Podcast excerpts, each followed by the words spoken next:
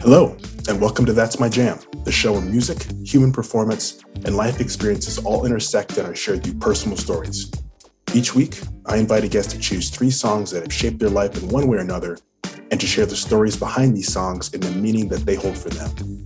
This week, on my first episode of The Guest, I'm excited and very pleased to introduce my friend, Vince D. Michelle, as the guest. Vince is an attorney, cannabis consultant, and amateur DJ based in Fort Collins, Colorado, where he works with cannabis clients to build their business and prepare written materials for license application in newly legalized states across the country. A budding musician and former athlete, Vince is familiar with the creative process, performing, and the struggles of success and failure across different pursuits. He enjoys connecting with others through music, cooking, business, and spirituality while pursuing his own private life with his partner at home. Recently, he's been exploring gardening, spending time with his newly adopted cats, and the poetry of Mary Oliver. This conversation was just an absolute great way to start the podcast. I'm really excited that Vince was able to just take some time out of his day to sit down for a bit. And actually, it was a little bit more than a bit. It was actually a bit longer than I thought it would, but it was the best, and I loved every minute of it. It definitely could have gone on longer. The things he was sharing were very close and very dear to him, which I really appreciate the vulnerability that he showed when talking about those three songs. And yeah, it just made me want to just keep talking to him even more. And so you never know, maybe he'll be back on for another. It's hard to say. He even said himself that cutting it down to three songs was incredibly difficult. So we will see what the future holds. But for now, here is Vince. Hello, and welcome to That's My Jam. My name is Benny Collins. I am the host of the podcast here, and welcome to the first episode. Hooray! This is going to be a space where I bring on guests to talk about music, to talk about songs that mean a great deal to them, whether it shaped them as an athlete or a performer on stage, an executive director giving a speech, or maybe it's a song that reminds them of a loved one that they no longer have in their lives. In the physical space, I should say. But I'm very excited to have my first guest on. He's a good friend of mine. His name is Vince D. Michelle, and he is here with me now. Thank you, Benny. I'm excited to be here. Honored to be the first guest. Very much looking forward to this. I'm a cannabis consultant and attorney based in Fort Collins. I'm also a former athlete and budding DJ and musician. So, I've dealt with performance and music throughout my life, and music is a big part of my life. So I'm excited to share these songs and the connection behind them here. Yeah, thanks for being here. This is exciting. This is fun. But I feel like it's always just a good way to transition to understanding a person's background is just thinking chronologically, or maybe that's just like how it works in my brain. I don't know. So what hit me with like your first experiences with music? Where did it click inside of you? Yeah, so had an interesting couple of first concerts. So music definitely came down through my dad. My dad is kind of also a self-taught musician and big music fan. And my first two concerts were the Backstreet Boys and then Ozfest in Houston, which is where Velvet Revolver and Black Sabbath played. Yeah, it was a kind of a juxtaposition there. And is interesting because I think my taste is very varied. But, from my dad, and when it first really clicked was with classic rock, with stuff like Led Zeppelin and the Beatles and, all that 70s Foreigner, that type of stuff. And I still love that music to this day, but it's definitely not, my square wheelhouse anymore. I've definitely moved away from that sort of stuff, at least, in specifically those artists that my dad showed me. But my dad had this big CD collection and like a 6 CD player. And so for me, it was just picking out CDs off of there. And, then it became MP3 players, and downloading songs onto my MP3 player. I had like 110 songs that were like all classic rock on my little MP3 player, take them on like middle school field trips and stuff. And then I started taking piano lessons when I was very young too. So I got introduced to music and music theory and just like, what a chord is and a scale when I was like 10 years old, and then took piano lessons through high school. But I say through high school, that's kind of cheating. I started skipping piano lessons in high school. So that was when I kind of got bored with what I was learning. And a classic case, wish I would have stuck with it, but it just really wasn't, you know, for me at the time. Yeah. Did you think about picking up any instruments at that time, or was music just kind of like, I guess, playing music with maybe not the time? No. Yeah. It didn't seem, I would perform sometimes when given the chance. We had events at school where I played, you know, a couple songs here and there over the course of 4 years, but I just never took it seriously. I don't think I was distracted by really other pursuits. So high school is a big time for sports for me. I was playing soccer very seriously. Our soccer team was very good. And then also just making friends, you know, being my extroverted self, being at boarding school where I went to high school, I'm just surrounded by friends all the time.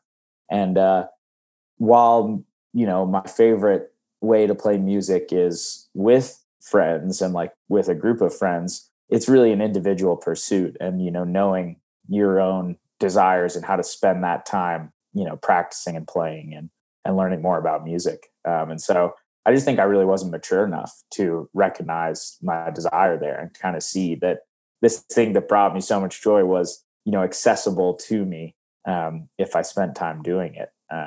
Because at that time, how I spent time doing it was piano lessons, you know, which I didn't enjoy. So it wasn't that work. It's interesting how in the right context, music can be kind of thrown into a box in some way. And there are some of us that really appreciate having that structure and things being very rigid and inflexible by having lessons and being taught theory and taught chords. But then there are some people, and I think I will fall into the second category, where it's like, I just want to play. And like, I just want to experiment. I want to see what sounds cool and what sounds good. And it's just fun to just explore. It's almost, you can think of the same way as like being in the kitchen. It's like, oh, I know that a certain amount of acidity would work well with a certain amount of fat. Let's just try this and this and see what happens.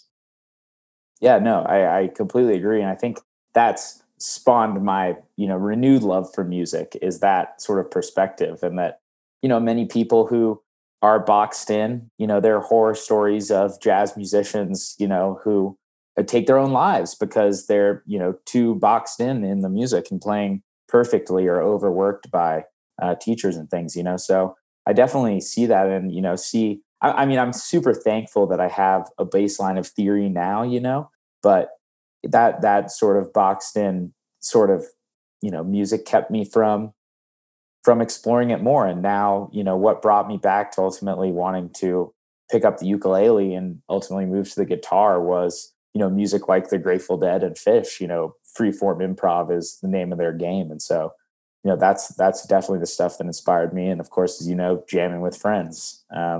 Yeah. So, you know, that's what's brought me back to it. But as someone who also wants to write my own songs, you know, there's a certain amount of knowledge of theory, or at least the study of theory in other songs, right, in other forms, that lends itself to writing better songs. So I consider myself kind of an amateur student of theory and musical structure. At least that's how I'm always thinking about a song and, you know, trying to appreciate a song from the writer's perspective. Yeah. Yeah. It very much reminds me of a quote that I heard from, it was a coach that I used to work with. He said to have a black belt skill set, but a white belt mindset. Mm-hmm. Right.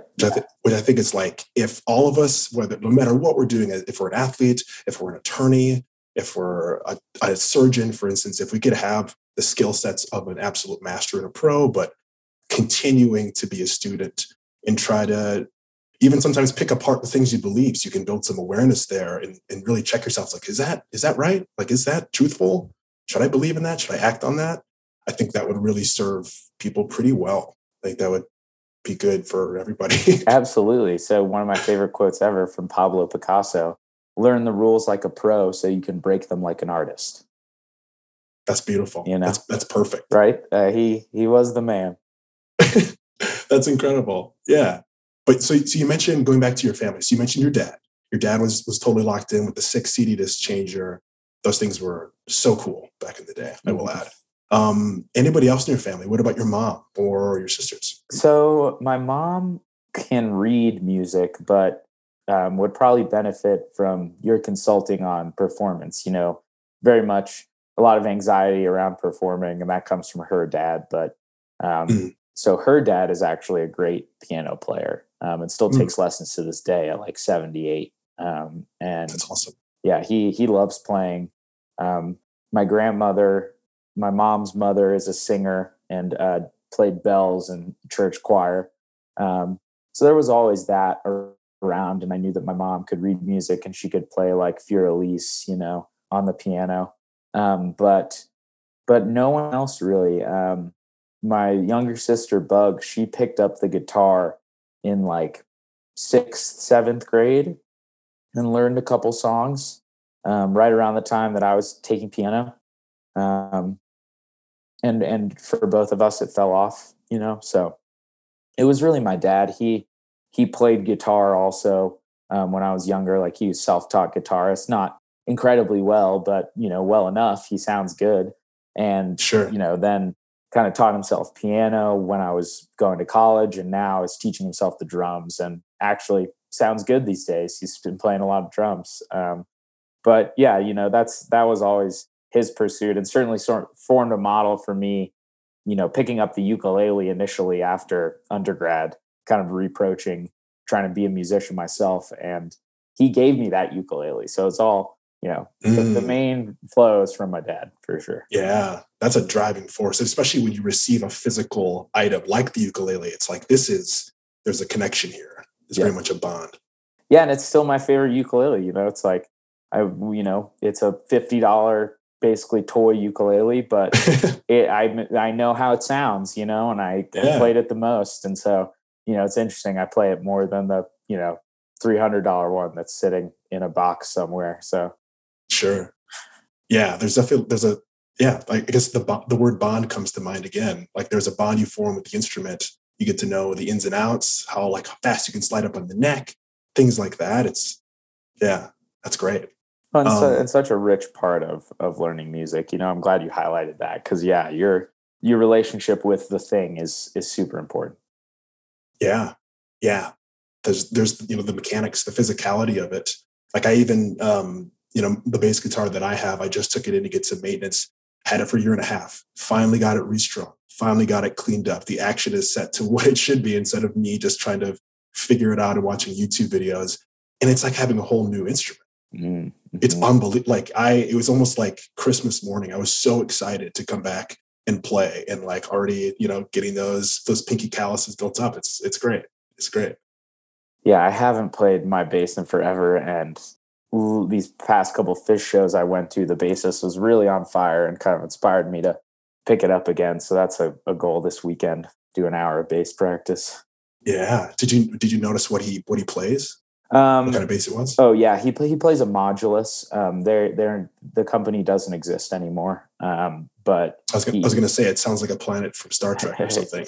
Yeah. They make pretty amazing basses, and he gets it like machine calibrated. So there's this, you know, big, it's held vertically, and there's this machine that goes with different tensions, pushes the strings, like evens them out. Okay. You know, gets it perfect. Yeah, he's definitely got a rig rundown on YouTube. Okay. So yes. Yeah. I've seen Michael League's version of that, which is fun. I think I've seen that like 3 times, just because I'm really a big Michael League fan. That's great. Okay. Awesome. Cool. Well, let's switch gears here. Let's get into the meat of this. Let's talk about the songs. Before we dive in, like I said, I cut it to 3. So what was it like coming up with just a list of 3 songs? It was tough. It sucked, honestly. It really sucked. And so I'm kind of trying to force my way into a follow-up episode or 3 because those 3 songs I picked they're very meta. They're very meta examples of some of the things that you highlighted that you might want these songs to represent, and just some of the meaning that I took out of coming on this. So, and you'll see when I explain that more, but these are less backed by a very emotional specific story and more very meta emotional for many different reasons. Okay. That's a good foundation to go off. And yeah, I mean, I received the songs that you sent. I listened to them. And as I went through them, and all three were pretty quick songs. Mm-hmm.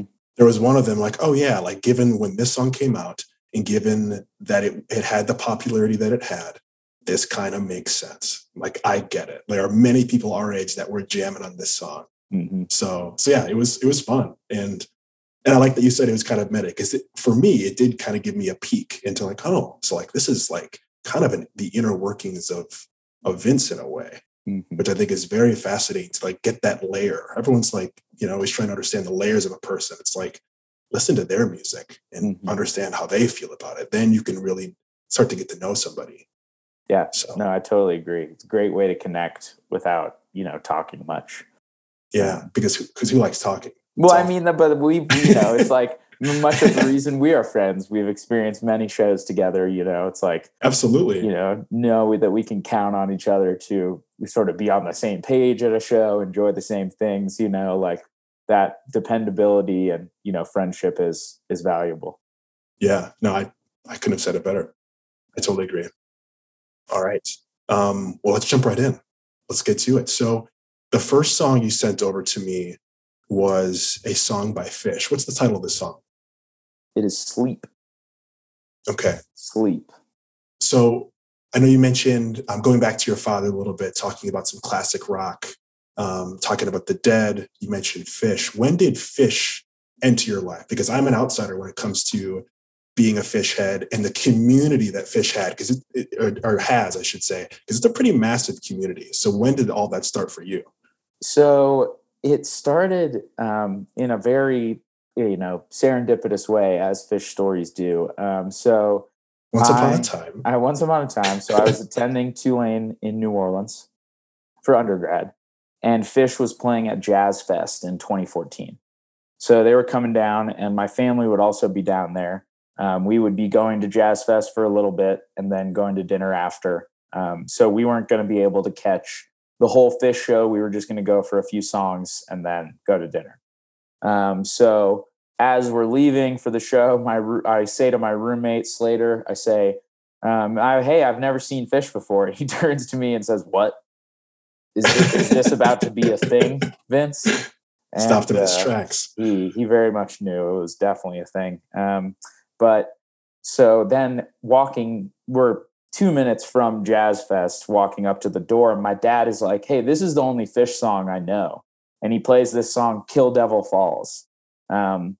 And they opened with that song at the Jazz Fest show, right? So it's just like, whoa, this is weird. Like, literally the only notes I've heard of this band I'm hearing, right? And I like the song, you know? So that was cool.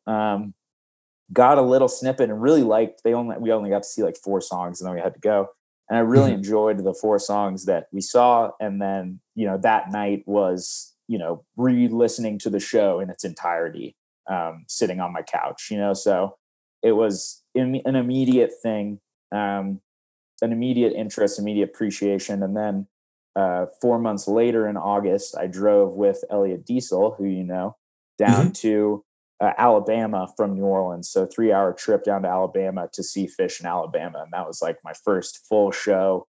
And it was awesome. It was, again, a very serendipitous thing where I only knew a handful of songs, 10, 11 songs, and they played them all in the first set, you know, just like, oh, whoa, that's a good show, I guess, you know, they played everything I wanted. And then this is all bonus, you know, it's like, and weird things like that keep happening with the band, right? So it's like this, you know, universal, you know, sort of sign to not ignore for me, and confirmed by the shows I just attended. You know, I just had like such a great time, and they were so renewing of my love for music and reinvigorating of my love for, you know, that scene and those people, making friends there, you know, again, sharing the music. You know, it was really, really beautiful. I kind of have had the blues the last couple days, honestly, because it was such like a high, you know, I had to do a lot of integrating and just kind of like, okay, I can't be sad. What am I going to do about this, how we're going to get, you know, do this again, or, you know, be with these people again, play more music, you know, so very inspiring, important stuff in my life. Yeah. But started in 2014. Okay. Yeah. So 6-7 years ago at this point. Yeah. And I totally hear what you're saying about like the come down after a very special concert, because it's so profound and it's so powerful, but it all kind of starts with like a hook. And you mentioned that, you know, back in 2014 in New Orleans with your family, a little connection with your father. It's the only song that he knows, but musically, what was like the hook for you? What like made your ears perk up and were like, whoa? At first, it's the guitarist. It was Trey. It's the way he plays the guitar was, you know, unlike anything I had ever heard. And, you know, their songs were unlike anything I'd ever heard. But we're somehow tapping into this like big yes center in my brain. It was like, you never heard this before, but it's maybe the best music you've ever heard, you know? So, and then it just became, you know, digging deep and learning more about the scene and the band and the history. And, you know, I was just falling head over heels in love with all of it. You know, their sense of humor, the way they are both, you know, sort of these really serious, sober musicians and also kind of court jesters at the same time, really appealed to me. I've always liked sort of the duality and yin and yang. And, you know, I think they exemplify that very well. Yeah, that's what I find it to be very impressive with musicians of that caliber, where they're so good that it can seem like they're really just kind of hanging out and everyone just happens to be not on stage with them and they're listening instead of playing. So that's so great. But it's so special. So for this song, I was first introduced to this song not through the music, but through the one could say poorly made documentary on Phish called Bittersweet Motel, which is a name of one of their songs. And it was basically the Phish's version of what the Dead did when a documentary crew tried to make a movie about them, which was, you know, no, you're not getting any of this, you know, like we're going to mess with you and you're not getting any good footage. And, you know, little bits and pieces, sure, that of course mean a lot to serious fans, but in no way a presentable motion picture for a mass audience, you know? And they're talking about Tom Marshall, who is the lyricist for Phish, his writing.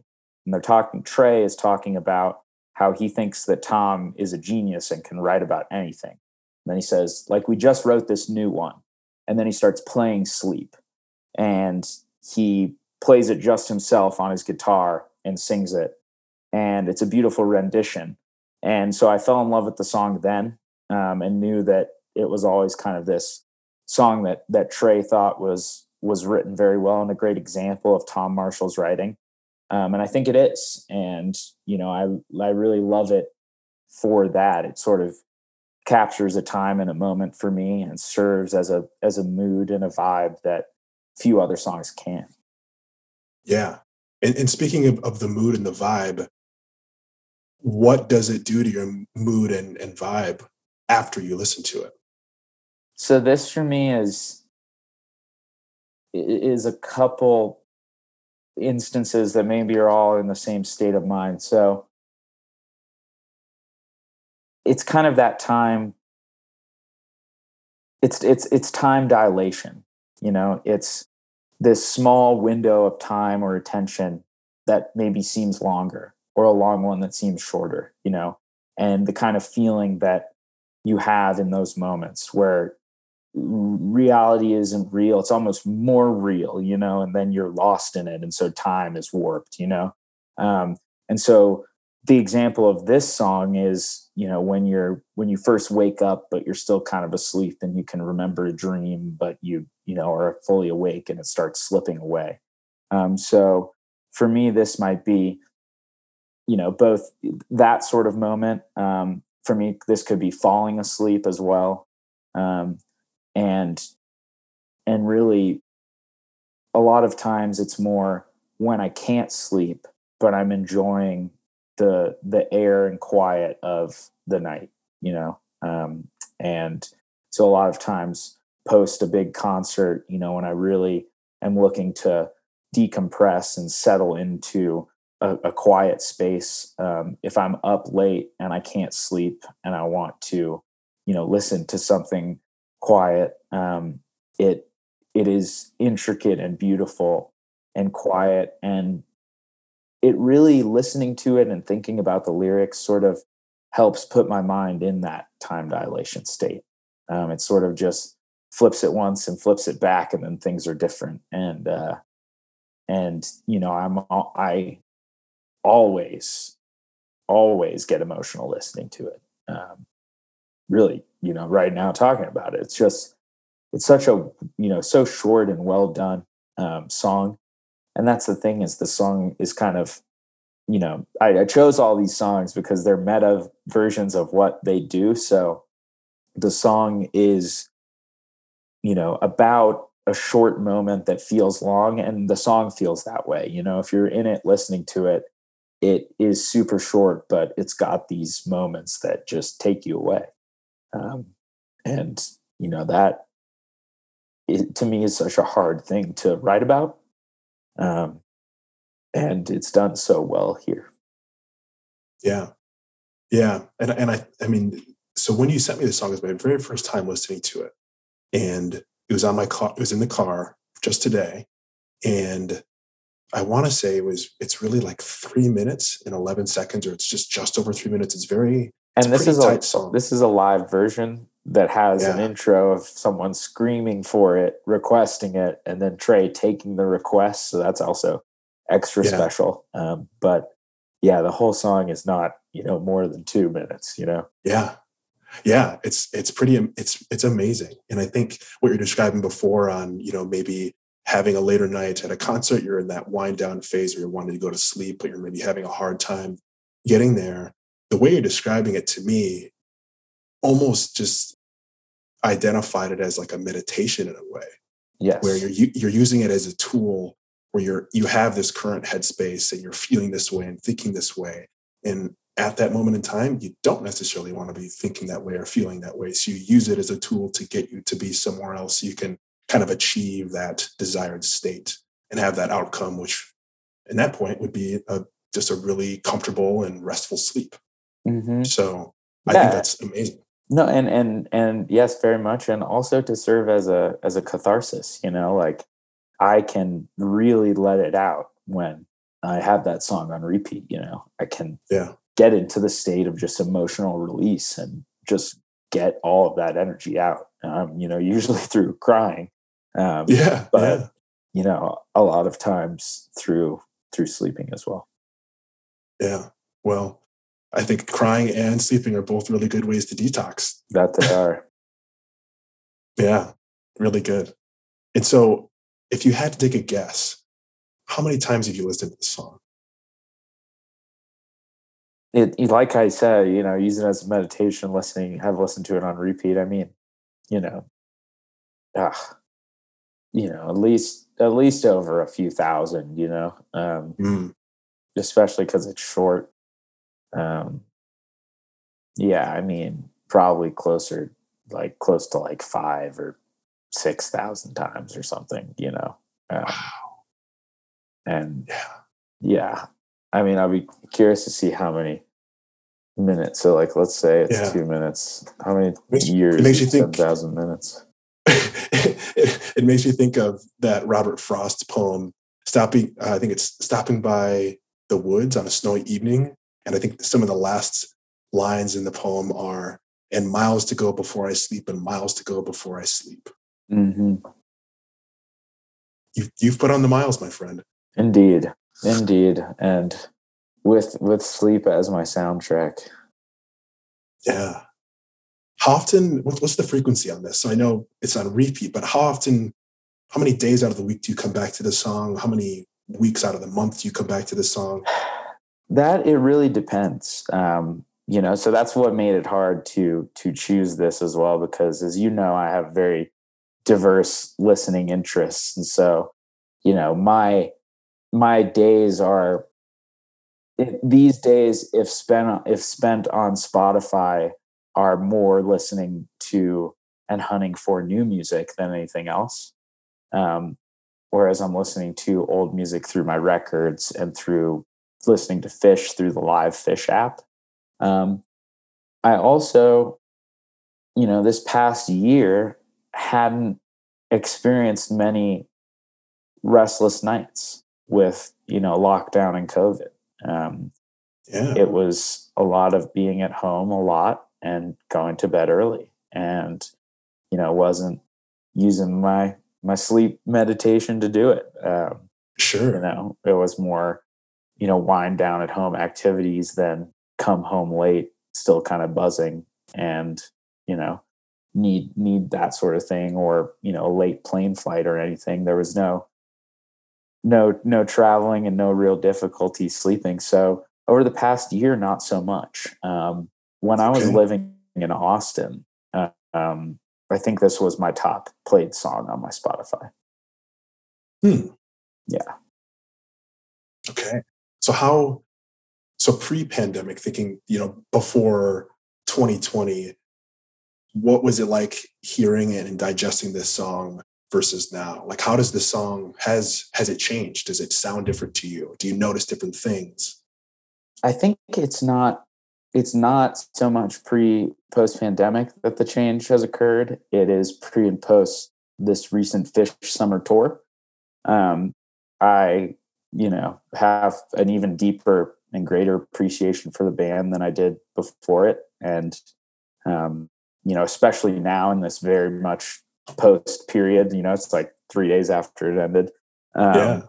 So, I'm returning to my favorite Phish right now and kind of deepening my love for it. So, right now it's as great as it's ever been. And, before was maybe turned into a kind of, crutch-esque song and wasn't as much of an emotional investment as it will be now. Yeah. Well, it's one of those things that I mentioned the word tool before, but I just love the idea that there are these different objects and these different items that we can just hang on to, and we can rely on them and use them when we need. Cause life comes at us a million miles an hour. Every single day is different. It's challenging. It's hard. But if we have these certain things at our disposal, it makes life so much easier. Mm-hmm. Yeah, I totally agree. Can I read a little bit of the please song do. Lyrics? Yeah. So it's really short, so I guess I'll read it all. So I can't describe the feeling when I'm in my bed asleep, and then I wake up with a vision blurred, and all my efforts are deterred to reconstruct this image lost. There are certain things my mind must do, and even though they're very few, the image glistens like a gem. Repairing is not one of them. So I'm awake, though in my mind, the image that's so unrefined is calling to me from the deep and tempting me to fall asleep. It's very succinct. So, right. Gets right to the point. So I love everything about this. So I can't describe the feeling when I'm in my bed asleep, and then, except that's what he's about to do. He's saying he can't describe it right, but then he's going for it, So just that self-awareness, that sort of meta writing I always love. And is so well done here. He just gets right to it. I can't describe it, but here goes. And then, wake up with a vision blurred, and my efforts are deterred to reconstruct this image lost. That's that feeling I was mentioning. You're kind of losing the dream, and you're waking up and you're trying to remember it, but you can't really. And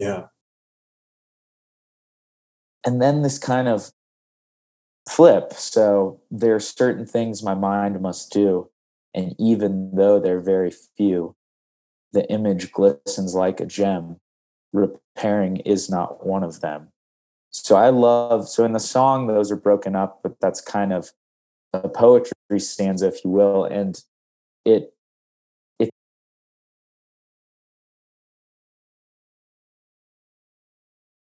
Okay. Wi-Fi went out, lost the connection here. Hopefully no issues arise. Unfortunately, Vince was cut off mid-story, mid-thought, which is very unfortunate and frustrating. But we are back. Vince, on to you, my friend. Them Central Texas heat storms. Yeah. Relentless. Well, so I initially talked about how, he opens the song with saying he can't describe it, but then he's going to go for it. And then I was kind of talking about how there's a little bit of a flip in sort of the middle of the song where the lyrics say, there are certain things my mind must do. And even though they're very few, the image glistens like a gem. And there's kind of a musical break. Repairing is not one of them. So I look at this as, he's woken up, he's trying to reconstruct an image, and he knows that there are certain things he has to do it. And it's almost like by turning the mind to the task without thinking about the image, then the image shows up glistening like a gem. But then it's lost again. Repairing the image is something that I can't do. It's like there's almost this cognitive flip going on where, it's almost like the lyrics are out of order, and he's stuck. The image glistens like a gem right there. There's kind of this break, and there's the musical break that follows. That's maybe, this clarity that comes from not grasping. And then when he tries to grasp again, it's gone. I really like that. I really love the way that's written and the way it plays out in the music. And, it really does evoke that feeling of, clarity in a haze, or, clarity receding when trying to understand it deeper. Yeah. Yeah. It makes me think about the clarity piece for sure, but it also just makes me think of patience and on how we're, trying to get from point A to point B, whatever those two locations are. But sometimes we do have to have X amount of patience to enable to get there, or to be able to get there, I should say. And we can't force it. Sometimes we can't just put the pedal down and get there right away. It's we have to just kind of accept that the path and the journey that we're on, and it will happen when it's supposed to. And if it doesn't, then it doesn't. But exactly. And that's kind of what I'm going for when I'm trying to fall asleep, just letting the song Sleep wash over me enough time. So I am asleep. Yeah. Be patient, sweet Vincent. You will be sleeping soon. Yes, exactly. Yeah. And, the song is patient. Like we talked about, it's short, but feels long. Sort of feels just the right length, I think does what it needs to in the short amount of time. Yeah. It's like a snug boot in winter. Mm-hmm. Exactly. It's all the comfort insulation you could ever need. Yep. Awesome. All right. Well, let's get going to number two. So the second song that you sent me was I Don't Want to Be by Gavin DeGraw. How did this end up on the list for you?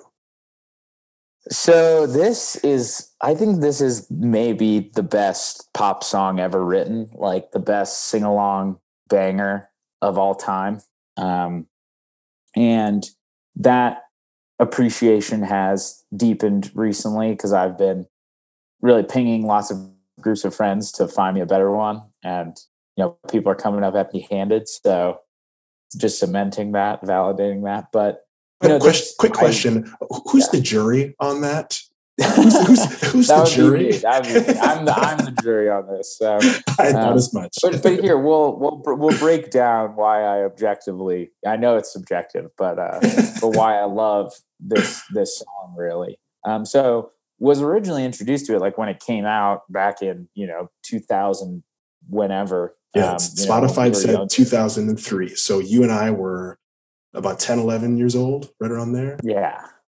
And was a classic song that, I knew I loved, but had to hate because, everyone said it was dumb or whatever, just very young kid stuff. So I didn't really reapproach this song until I started just getting back into music in a serious vein, thinking not what other people like, but what do I like? Mm-hmm. So really around like, you know, the end of high school. And, you know, that this for me is also just a huge pump up song today. This gets me in the zone for so many different things. Could, you know, be pumping me up for, you know, something at work, some, you know, giving a talk related to my job, just pumping me up when I'm low energy, you know, getting me super pumped up when I'm with friends and we're all singing the song, you know.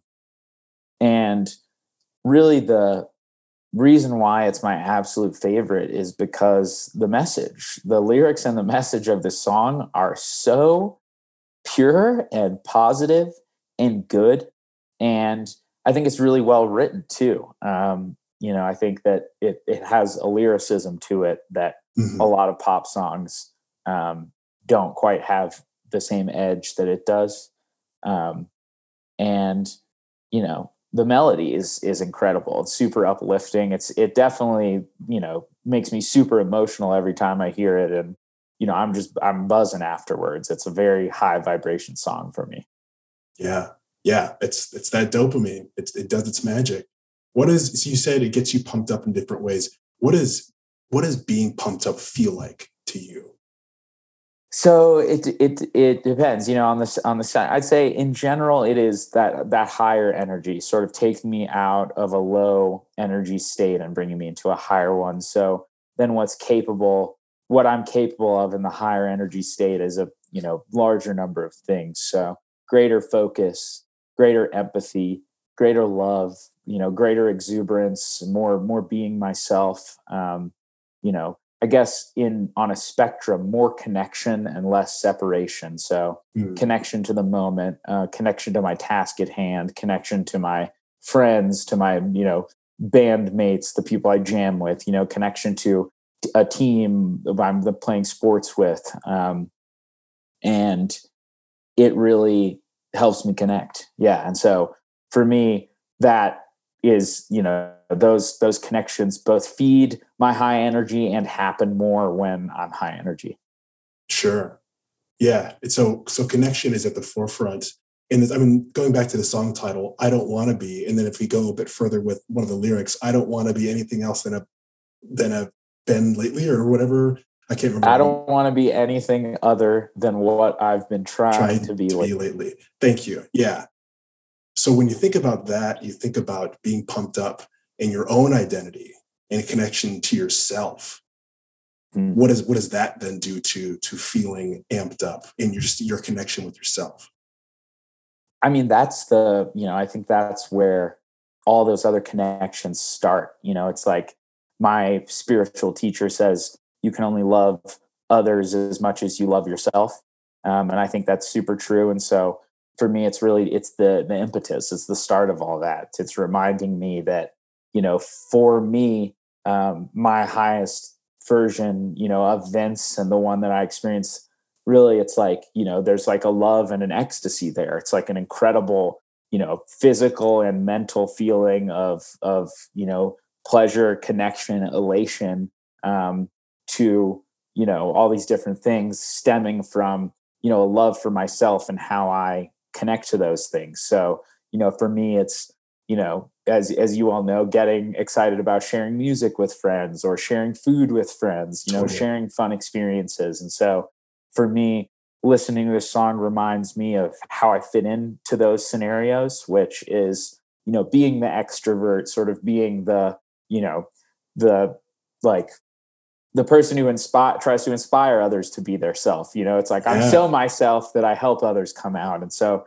reminding me to step into that role, to have, you know, a positive energy in that role, to realize that that's the role I have all the time, whether I like it or not, you know, and that that's good, you know, that like that version of myself is great, is good. And, you know, the force of the melody and in the song and the way it builds and the way he sings it are definitely exemplary of that. There is so much that we could just like dive in on just that little snippet. Like I have so many things I'm thinking about, but But yeah, I go back to connection and how you said that you feel like you're a little more, you kind of, I guess I'm paraphrasing, but you sound like you really centered, like this song helps you feel centered and grounded, almost in the way that a tree grows deeper and thicker roots that go out further and are able to connect with other people or trees, if we're just going to keep using this analogy. And you and everybody else are stronger and more rigid and centered and solid for it.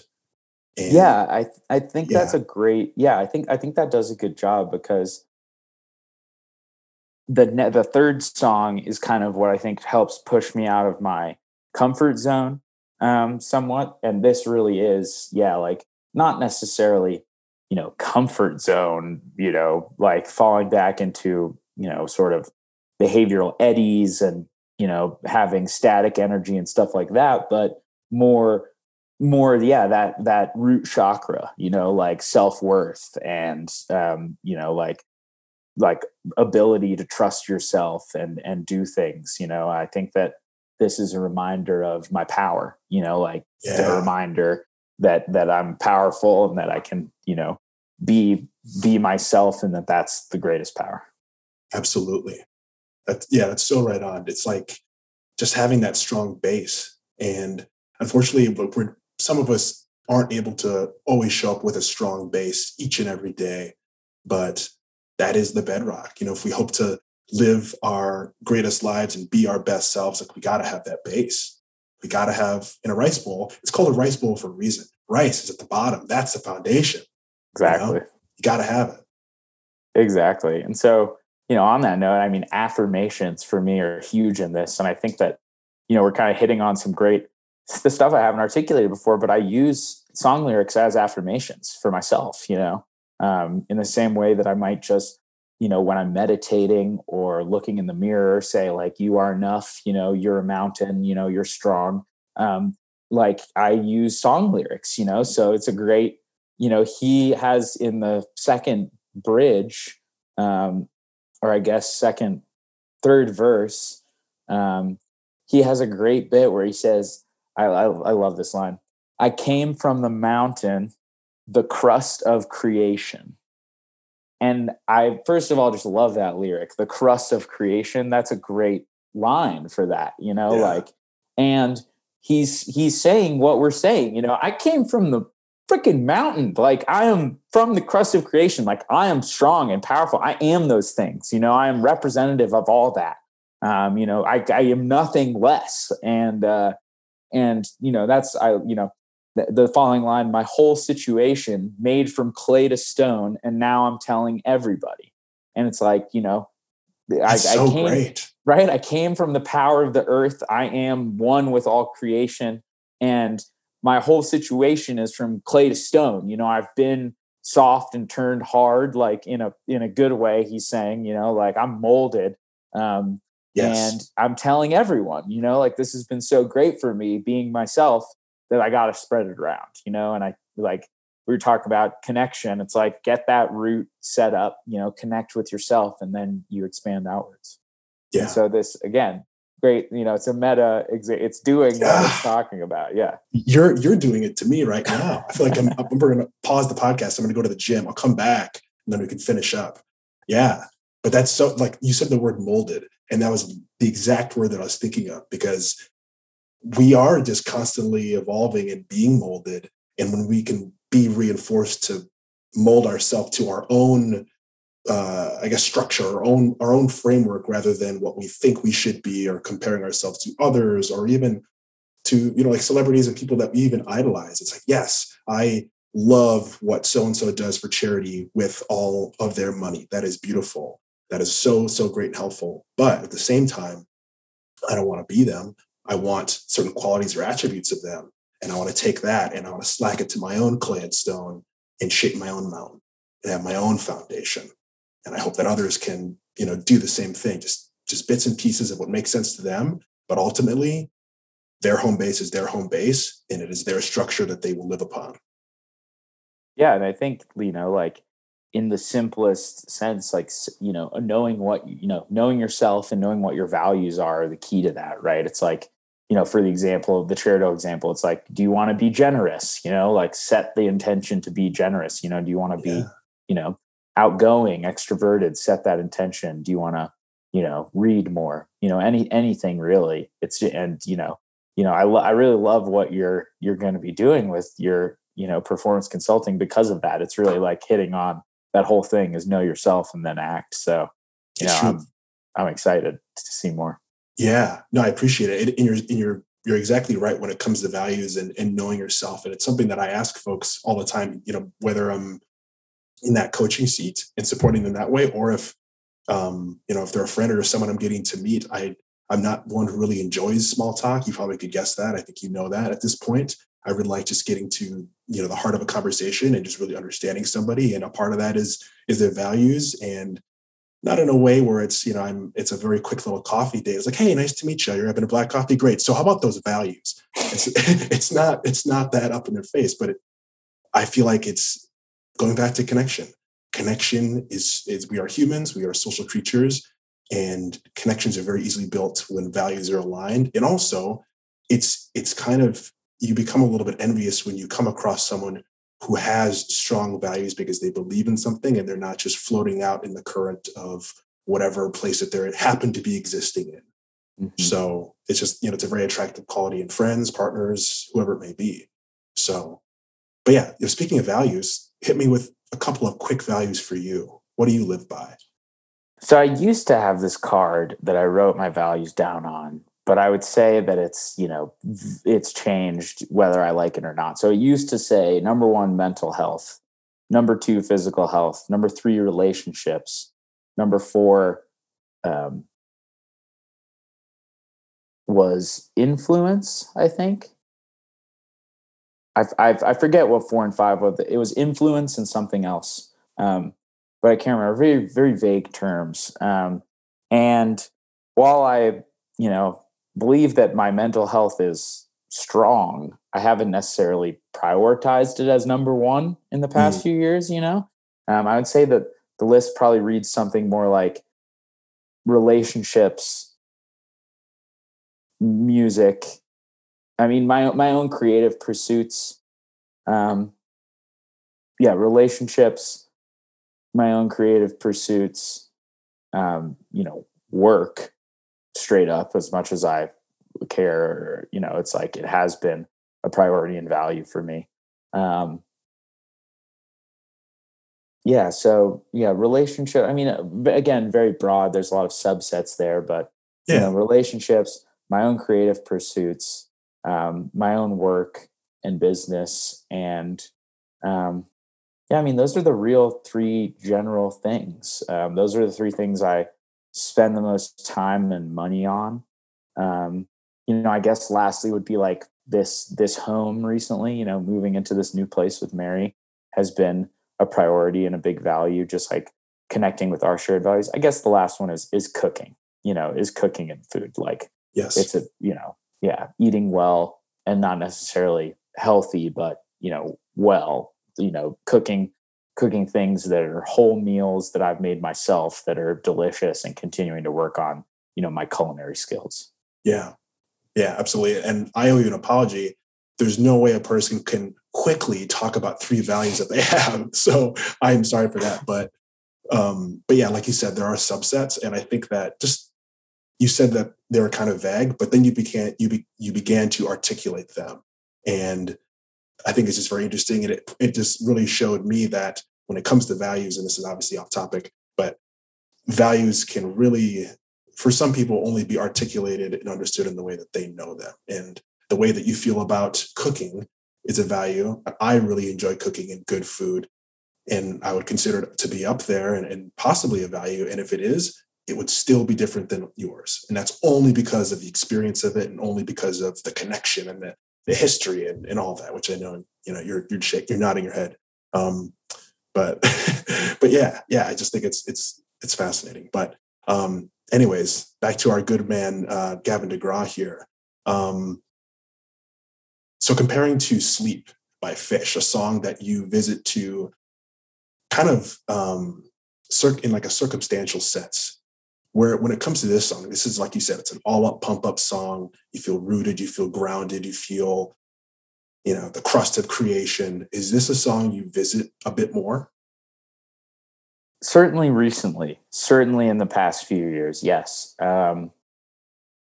It really comes up at random times for me. I would say it predictably comes up when I'm having a good time with friends, in that I enjoy sharing it with friends. And again, pinging them if they have a better one. But it really does. It comes up in different, you know, it comes up randomly. It's pretty predictably on any pump up playlist I create for something. So it might be, you know, to pump myself up for working out, or some, you know, some speech I gave in law school or have to give for work. And really, I think most of the time, and the reason why I say it comes up randomly is because mostly it serves to raise my energy generally. So it could be that I'm, you know, just tired after a day of work, and, you know, Mary and I were going to go do something, and I'm just going to raise my energy, you know, musically, emotionally.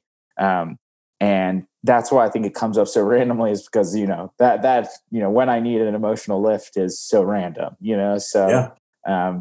Again, kind of using it as this crutch that when, you know, when I feel an energetic low or emotional low, that it can lift me up and get me, you know, back to my feet. Yeah. Yeah. 'Cause whatever instances we have across the day and throughout the day, we need, you know, we may be down, so we need to kind of correct. And so we can have something like this to kind of bring us back up. It's almost going back to sleep. That's a song you're using to kind of decompress and come down and relax into that unconscious and sleeping state. Whereas this is the opposite. This is to ratchet up. Mm-hmm. And then, and, you know, yeah, like just a bit more on the kind of, you know, energetic flow. It's like we can get energy from so many different sources. You know, we can drink coffee, do push-ups, you know, like rest, or have sort of this emotional lift like I'm talking about, and that can come from music, art, you know, all sorts of different things, meditation, and so, you know, it works best when the low is emotional, but it can serve to, you know, raise your physical spirits if you're feeling physically down, you know, because emotional energy will kind of permeate through that. So while I think it works best when I'm kind of just sad or down or tired emotionally, it really serves, it'll help in virtually any scenario, you know. Yeah. It's an over-the-counter drug here. Yeah, it's your Swiss Army knife. You can do a little bit of everything. Yeah.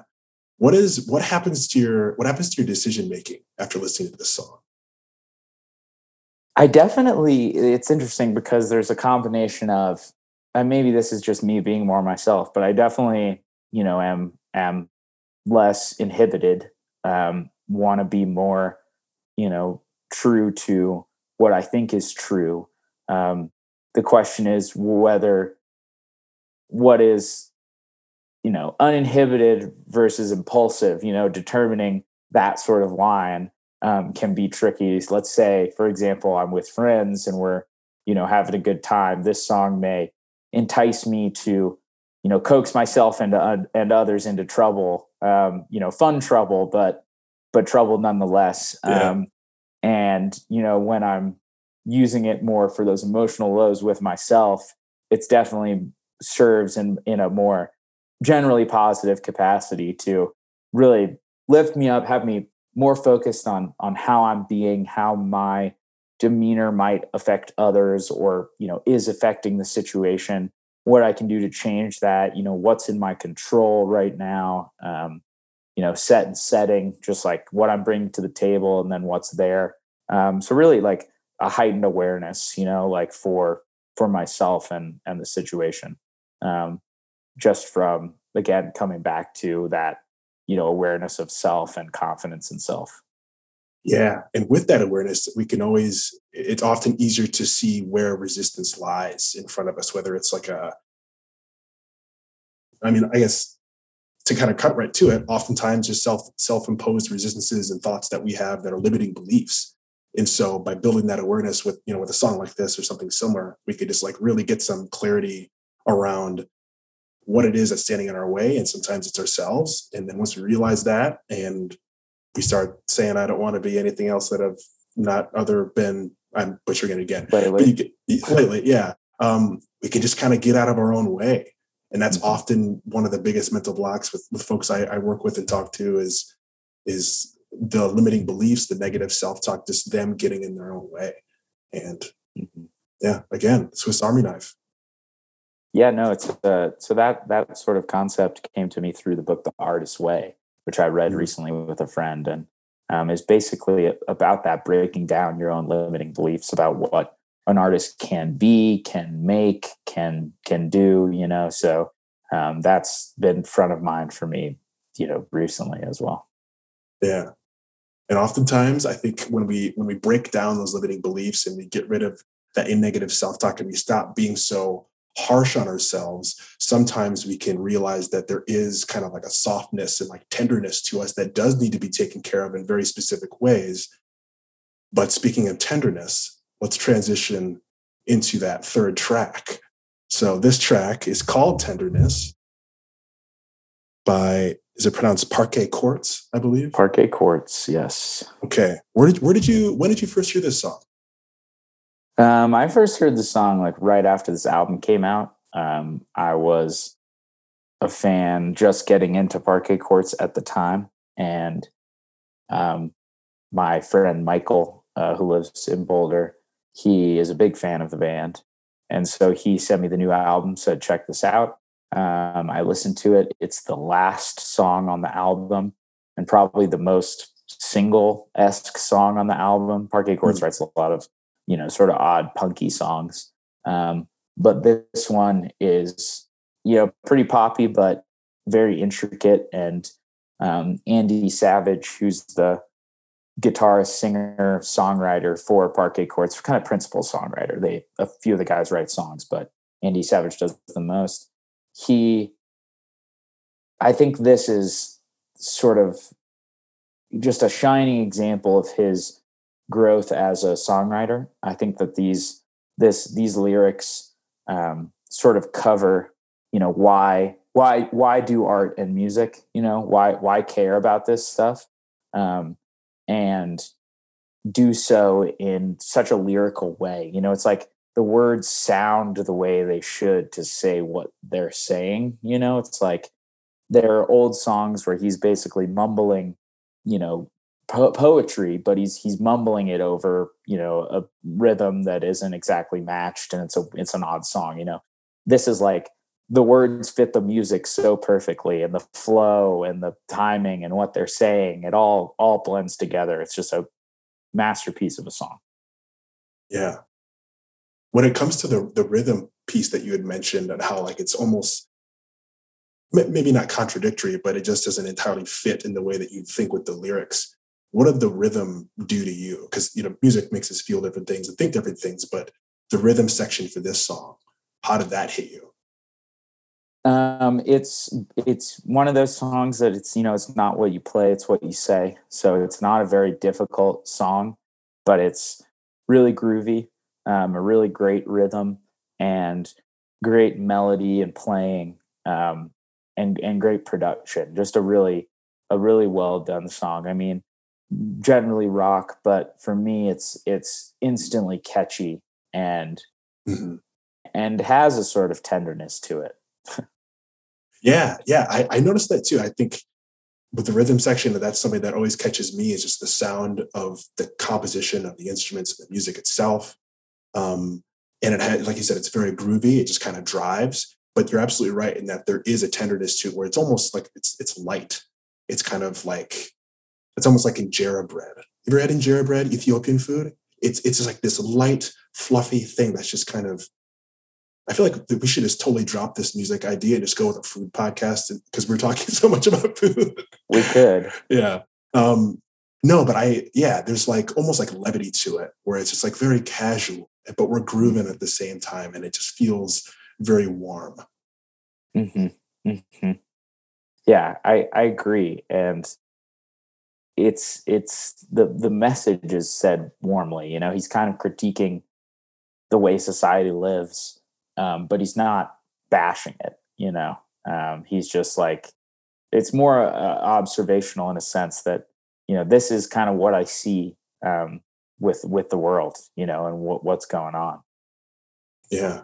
So with the decision making from this song, after you listen to this song, I guess after listening to it intently, you know, let's say you're going for a walk, you don't really have a lot of distractions and you're really honing in on this song. After it's done, what's going through your head? This for me is like, there's like three, maybe four big takeaways I get from this song, like every time, pretty reliably. So first is, you know, and I'll put them into lines from the song. So first is, and there is romance in the slow dances because they're fertile in hush, futile in haste. These are your nerves. This is how they taste. So for me, this is a reminder to slow down. That as much as, you know, technology improves and increases around us, we're monkeys. And so we need to, you know, romance in the slow dances. Like that's where love is found, you know, and that's where beauty of the world is found, is in slowing down and taking the time to just be and connect with someone or something. And then they're fertile and hush, you know, they will grow as you slow down, and you will see more of them, and you will get to experience this fertility and, you know, life. And then futile and haste, you know, if you're rushing, you're going to get none of it. If you're rushing and you try to do this, you're going to feel frustrated, you know, because you're not going to get it. It's futile. And then, you know, as much as you may not want this to be the case, this is your nerves and this is how they taste, you know, like this is who we are. This is what we are. And, you know, it's may leave a bad taste in your mouth, but that's the deal, you know, so get used to it. So, you know, that reminder, slow down, to connect more with nature and the older parts of us that are not going anywhere anytime soon. And then opening up to people and connecting with friends and, you know, kind of spreading the good word, talking about these things. So it's two kind of stanzas that are separate in the song, but well, I can't count how many times I've been outdone by nihilism. Join the march that splits an open heart into a schism. So he can't count how many times he's been outdone by nihilism. So seems like a sad line, but in actuality is very hopeful, right? It's like, I've been outdone by nihilism so many times, but yet here I am, you know, like I'm still here, you know, I really haven't been outdone by it. And I've joined that march that splits an open heart into a schism. I feel your pain, you know, like I've participated in that heartbreaking march, you know? And, you know, that for me is just that's a connection from him to us, you know, that's such a, he's real and he's been there and, you know, he knows how you feel. And so I love that line because it reminds me to, you know, be myself and, you know, find friends through music. And then the second stanza that kind of reminds me of that is, you want to live outside the groove? That's fine, but it's there like a flower blooming in your ear. Open up your mouths, pollinate your peers. So he's saying you can try to get away from this if you want, but it's going to be there, you know, and it's blooming like a flower. It's right there. It's ready for the taking. And, you know, if you open up your mouth and pollinate your peers, you know, it'll spread. And so do it, you know, like spread the seed and watch flowers grow everywhere. And I just love the way that's said, you know, open up your mouth and pollinate your peers. So beautiful. So such a connection to nature and our history.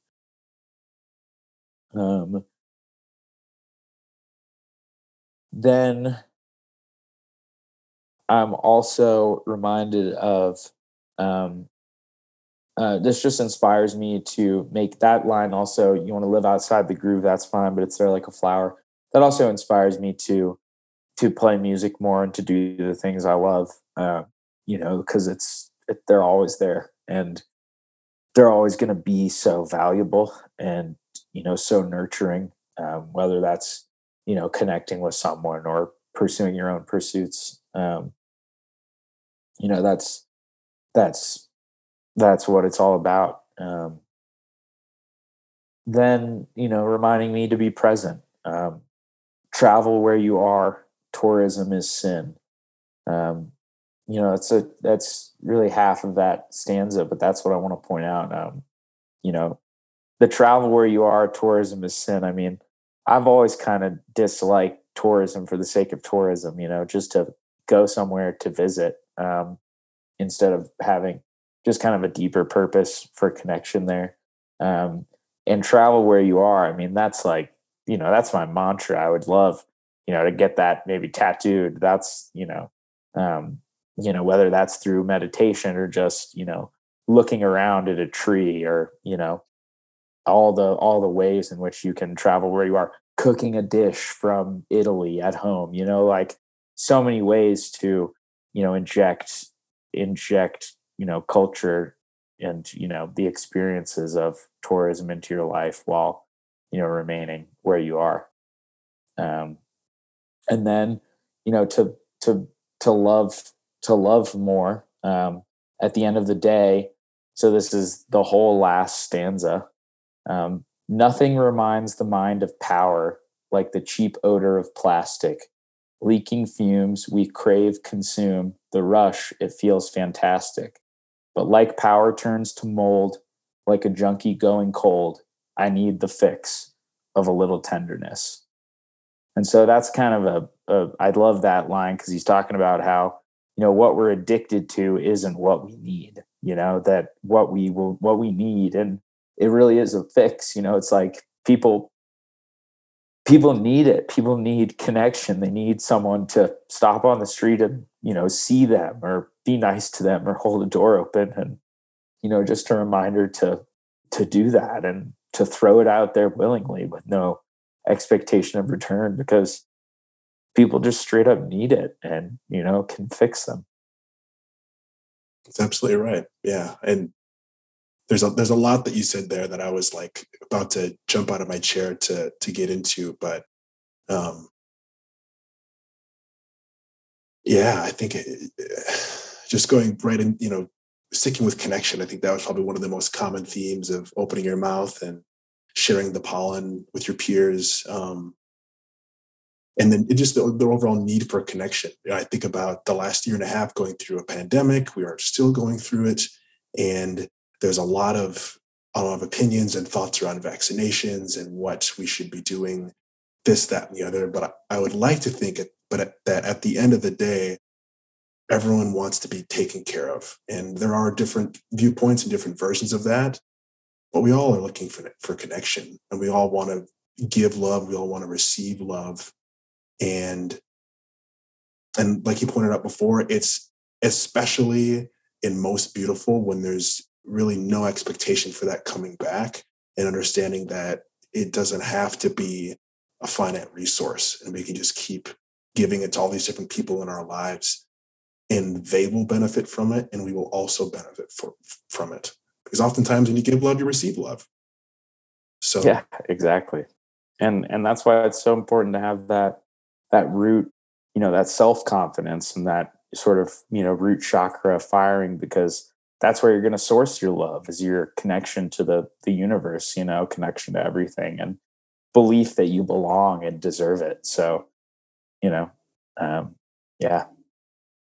Absolutely. And with this song too, there, you know, songs can make us think about, like, you know, going back to Gavin DeGraw's track, getting up and kicking ass and taking on the day.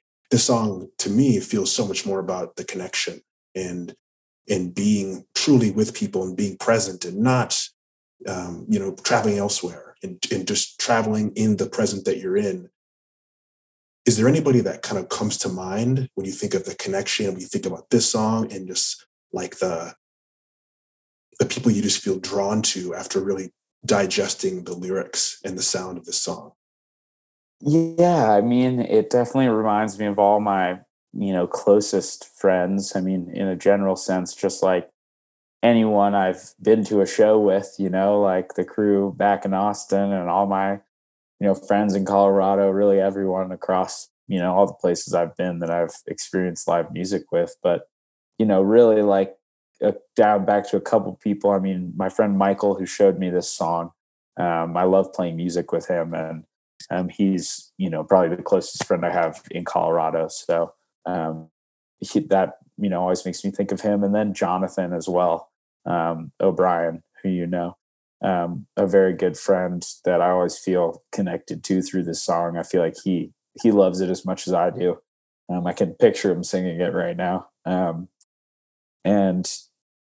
And then, you know, yeah, it really takes me back to so many different experiences. You know, I can think of Lightning in a Bottle with that whole crew. I can imagine late nights at Chappell's apartment and Jordan's apartment. And, you know, these people I just met at Phish on Sunday that I had a great time with, who I'm probably going to go party in Moab with in October. You know, it's like, you know, meeting people and connecting to people, especially through music, is so important to me. So, you know, it just reminds me of that. Yeah. Yeah. And isn't it just like such the sweetest thing that there are amazing artists out there that are putting out amazing music, and we just get to be a part of it? And you mentioned with Michael, you mentioned with Jonathan, and the sharing aspect of it too.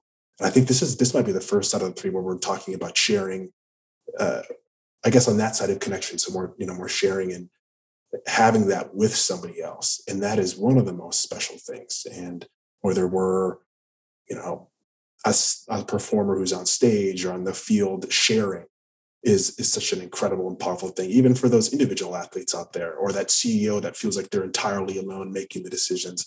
Somewhere along the line, there's someone that connected with them. Maybe it's the person that sells them their morning coffee at Starbucks or whatever that remembers the order, but that connection is huge. And it's such a good way to kind of, you know, going back to love, to share that and almost show it to people. It's like this. Yeah. I'm having a hard time articulating it. No, but that's what performing is. Like, I think performing is entirely about sharing, you know. Yeah. You can, you know, the person who's unwilling to perform ultimately never shares, you know, in a sense. You keep that for yourself. And while that's not necessarily a bad thing, I think that there's more in the sharing and more in the connection. And that's scary and frightening, and, you know, requires more of you, but that's ultimately what it's all about. You know, until I, you know, play my song for you, I haven't shared it, you know. Yeah. And or until you know, see me compete, I haven't, you know, shared that, you know, that goal, that struggle, that work with people, you know. You know, someone who practices for a piano recital but never performs is, you know, choosing not to share, you know, and might not be choosing, will be, you know, dealing with other struggles that prevent them from doing so. But I think that's, you know, performing really is sharing in essence. Yeah. Yeah. Wow. Yeah. You're going to need a second episode, I think. I would love one. Yeah. So with this song, what's the frequency on this? How often does this one come up for you? You know, since it came out, it's pretty regular. I think it's been on my top songs played in Spotify every year since it came out. Shows up on different playlists all the time. I play the hard vinyl all the time. Yeah, I love the whole record. So it comes in the form of being the nice exclamation point at the end of the record, because a lot of the rest of the record is sort of a doom and gloom perspective, not necessarily, but there's a climate change song. There's a few songs about kind of the grind of New York City, and so this is really the feel good end, just kind of the sending everyone out on a nice positive note, you know, an inspiring note. Yeah, yeah, it kind of goes back to that release and that decompression. Mm-hmm. Exactly. Yeah. The tenderness. So the tenderness, exactly. It's a little piece. Yeah. Yeah. Yeah. That's great. That's awesome. Well, I think you and I could probably keep going. We could probably do a whole second lap around these same three songs. and still find more interesting things to pick apart and get into. But I just want to say a very heartfelt and appreciative thank you to you for taking the time to hop on with me and deal with my very frustrating Wi-Fi issues. Yeah. And just opening up and sharing the stories. And you know, this is exactly what I was, you know, really hoping for, was just to have a nice, open, welcoming space to just talk about the realness and the depth of the stories associated with our jams, with our songs, because these things can take us places. They can make us feel things. We can connect to other people about it. And kind of going back to with a couple of these songs, just the overall connection and feeling rooted and grounded in building lives with other people and sharing. Like what else are we doing on this planet if we're not doing that, man? Right. Like what's the point? So yeah. But yeah, thank you so much too. Great questions, great flow. It was a pleasure. Thank you. I appreciate it. If there's anything you'd like the world to know, anything you're excited about right now, anything you want to throw a little plug in, have at it. I mean, I'm excited about a lot of things. I'm excited about getting into DJing, starting to do DJing. Check out Better Distractions on Mixcloud. And yeah, exploring Fort Collins, just moved up here. So excited to do that. And then Mary and I adopted 2 cats recently. So getting to know those cats, which is super fun. Yeah. It has grown. The family has grown. What are the cats' names? Moja, which means fun in Punjab, and Kolachi, which, as you know, is a doughy treat that is of Czech origin, but sold a lot in Texas. Yeah, yes, they are. I imagine that Kolachi is exactly the way you described her. She's kind of a little short, fluffy chub. a nugget, if you will, a chunk. Yes. Awesome. All right. Well, thanks, Vince. Yeah. Thank you, Benny. Love you. Love you too.